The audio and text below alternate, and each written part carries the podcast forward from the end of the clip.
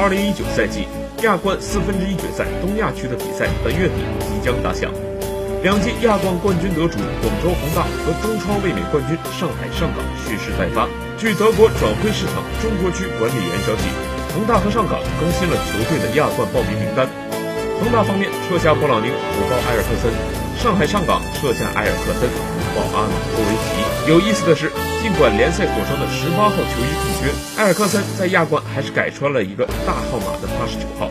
这可能取自他的出生年一九八九年。亚冠联赛不要求球员号码一定要和国内联赛统一，也不要求按顺位填空。国足锋线上有了个人能力超强的中锋埃尔克森，存在多年的锋无力品质将得到大大的改观。这也是众多球迷所期盼的。他与吴磊组成的前场搭档，放眼亚洲也能跻身。埃尔克森良好的状态也让人期待。作为规划球员的他，未来会为中国队进军世界杯带来怎样的变化？让我们拭目以待。